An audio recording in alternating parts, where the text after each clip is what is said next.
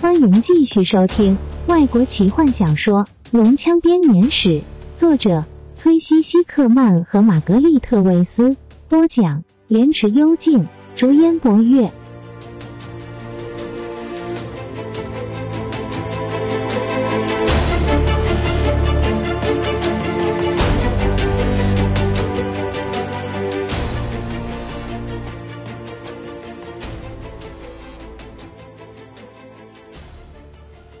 森林之王，法师嘶哑的叫着他的名字，他轻柔嘶哑的声音穿透了众人的高声谈笑。今天我们和以往从未在克莱恩大陆上见过的恐怖怪物作战，你对他们知道多少？轻松和庆典般的气氛被一股莫名的压力所笼罩，每个人都严肃的交换着眼神。这些怪物走路像人，卡拉蒙跟着说但是外表像是爬虫类，它们有着爪子和翅膀，还有，：“他的声音突然降低。它们死后变成石头。”森林之王站起身来，忧伤的看着他们。他看起来早就知道会有这个问题。我知道这些怪物。他回答道。一个礼拜前，有几只怪物和一对地精来到暗黑森林，他们戴着帽子和斗篷，毫无疑问是为了掩盖他们恐怖的外表。半人马秘密的跟着他们，确保在死灵生物解决他们之前，没有其他的生物受伤。半人马回报说，这些生物自称自己是龙人，还说自己属于拜龙教。雷斯林皱起眉头，龙，他迷惑的低声说但他们到底是什么怪物？他们属于哪一类生物？我不知道，我只能这样告诉你，他们不属于人和动物，他们也不属于克莱恩上的任何种族。：“这段话让大家花了一段时间吸收。”卡拉蒙眨眨眼，我不明，他开口道我的哥哥，他是说他们不属于这个世界。：“雷斯林不耐烦的解释道。那么它们从哪里来？”卡拉蒙惊讶的说这才是真正的问题，不是吗？：“雷斯林冷冷的说。他们是从哪里来的？为了什么？我没办法回答这个问题。”森林之王摇摇头，我唯一可以告诉你们的是，在灵体生物解决他们之前，他们提到北方的军队。我看见过这些军队，坦尼斯站了起来，那些萤火。他的话突然哽在喉中，因为他知道森林之王接下来要说什么。大军，这些龙人组成的大军，他们一定有数以千计。此刻，每个人都站了起来，不约而同的说着。不可能，骑士皱着眉头说道。谁是幕后的黑手、追随者？天哪！卡拉蒙咒骂道我想要到海文去把他们痛揍一顿。要去就去索兰尼亚，别去海文。：“史东大声的建议。我们应该去奎林诺斯，”坦尼斯便道。精灵们可以。精灵们有他们自己的麻烦要解决。森林之王插嘴道，他的声音让大家都冷静了下来。海文的高阶追随者也是没有安全的地方了。但是我可以告诉你们，在那里可以找到你们追寻的答案。你说可以告诉我们要去哪里是什么意思？雷斯林踏进一步，身上的红色袍子飘扬着。你对我们知道多少？法师停下来，眼中闪着光芒。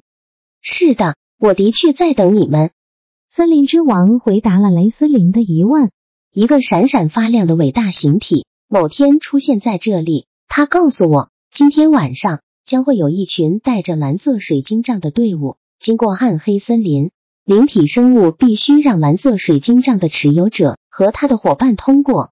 虽然他们自从大灾变之后就不曾让任何生物进到森林来，我得要告诉水晶杖的持有者这句话：你需要直接飞越东墙山脉。两天之内，水晶杖的持有者一定得到达沙克沙罗斯，在那里，如果你们能够证明自己的话，那么你们将获得这个世界上最珍贵的礼物。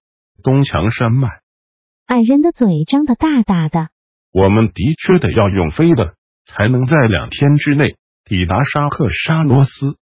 我还闪闪发光的形体里，哈，其他人不安的互相看着。最后，坦尼斯迟疑的说矮人恐怕说对了，森林之网通往沙克沙罗斯的旅途十分的遥远，我们要经过北地经龙人盘踞的地区才行。然后我们要通过大平原，何风从遇见森林之王以来第一次开口，我们在那里被通缉。他指着金月，奎苏族是坚强的战士，他们对平原了如指掌，同时他们也在等我们。我们永远不可能平安的通过那里。他看着坦尼斯，况且我的同胞痛恨精灵，而且为什么要去沙克沙罗斯呢？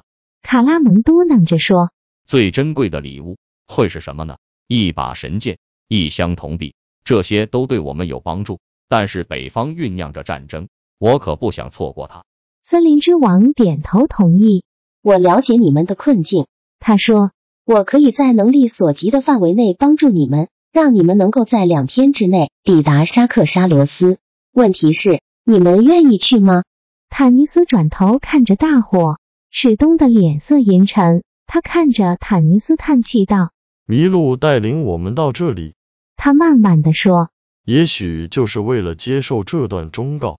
但是我的心向着北方，在我的家乡，如果龙人的军队要掀起战争，我应该在那里团结起来，和他们作战的骑士身边并肩作战。但我不想要离开你，坦尼斯，或是你，女士。他对金月点头，双手放在疼痛的头上。卡拉蒙耸耸肩，我愿意到任何地方和任何怪物作战。坦尼斯，你是知道的，弟弟，你说呢？但雷斯林看着眼前的黑暗，沉默不语。金月和何风一起低声讨论着，他们彼此点点头。接着，金月对坦尼斯说我们愿意去沙克沙罗斯，很感谢你们为我们做的一切。但是我们不会再要求任何人的帮助，：“何风骄傲地说，这是我们冒险的尾声，就如同我们独自开始一样，我们将独自结束它。你们将独自死去。雷斯林低声说。雷斯林，我要和你谈谈。”坦尼斯看着雷斯林说，法师顺从地跟着他走到一丛纠缠的树下，黑暗将他们包围。就像以前一样，卡拉蒙说着，眼睛不安地跟着弟弟。看看这让我们卷入的麻烦。弗林特说着，在草地上踱步。不知道他们在讨论什么。泰索和夫说，从很久以前，坎德人就一直想要偷听法师和半精灵两人间的对话，但总是被坦尼斯抓个正着。还有什么他们不能公开谈呢？因为我们可能把雷斯林的心给挖出来。史东用充满痛苦的声音回答。我不管你怎么想，卡拉蒙，但是你弟弟有黑暗的一面，坦尼斯也看见了。我很感谢他，因为他可以面对这种黑暗，我不行。一反常态，卡拉蒙没有回嘴。史东惊讶的看着这位战士，若是以前，他一定会坚决的为弟弟辩护，但如今他只是呆呆的坐着，脸上露出困惑的表情。原来此刻卡拉蒙也知道雷斯林的确有黑暗的一面。史东思考着，过去的这五年到底发生了什么事，才会在这个一向乐观天真的战士身上投下这样的阴影。他不禁打了个寒战。雷斯林紧靠着坦尼斯走着，法师的双手交叉隐藏在袖中，低着头思考。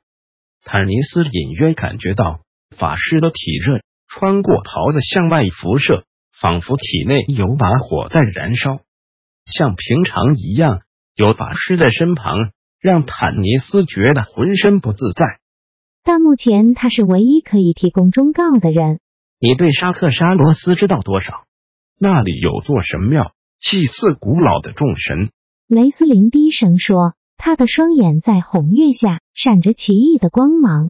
他被摧毁于大灾变之中，居民们四散逃逸，坚信众神已经放弃了他们。这件事已经被遗忘，我不知道它还存在着。你看到什么？雷斯林，坦尼斯停了很长一段时间后，柔声问道你看着远方，你看到什么？我是个法师，坦尼斯，不是预言家。别给我来这套！坦尼斯立刻说虽然过了很久，但还没有久到这种地步。我知道你没有预知的能力，你刚刚是在沉思，不是在发呆。你也得到你要的答案。我要知道你想出来的答案，你比我们每个人加起来都要聪明。即使你，即使我利欲熏心，心智扭曲，：“雷斯林提高声音，语调中有着明显的自大。没错，我比你们聪明，我比你们每个人都要聪明。有一天，我会证明给你们看。终有一天，你们即使你们强壮、有魅力、英俊，你你们每个人都将叫我主人。”他藏在袍中的手紧紧的握拳，他的双眼在红色的月光下闪耀着红光。坦尼斯早就习惯于这深长的抱怨，耐心的等待着。法师放松下来，紧握的手重新放开。但现在我还是会给你们忠告。我看到什么？这些军队，坦尼斯这些龙人组成的军队将会征服索拉斯、海文和你的祖先所拥有的领土。这才是我们必须前往沙克沙罗斯的理由。在那里找到的东西，才会让我们有机会对抗这些军队。但这些军队到底为何而来？坦尼斯问道。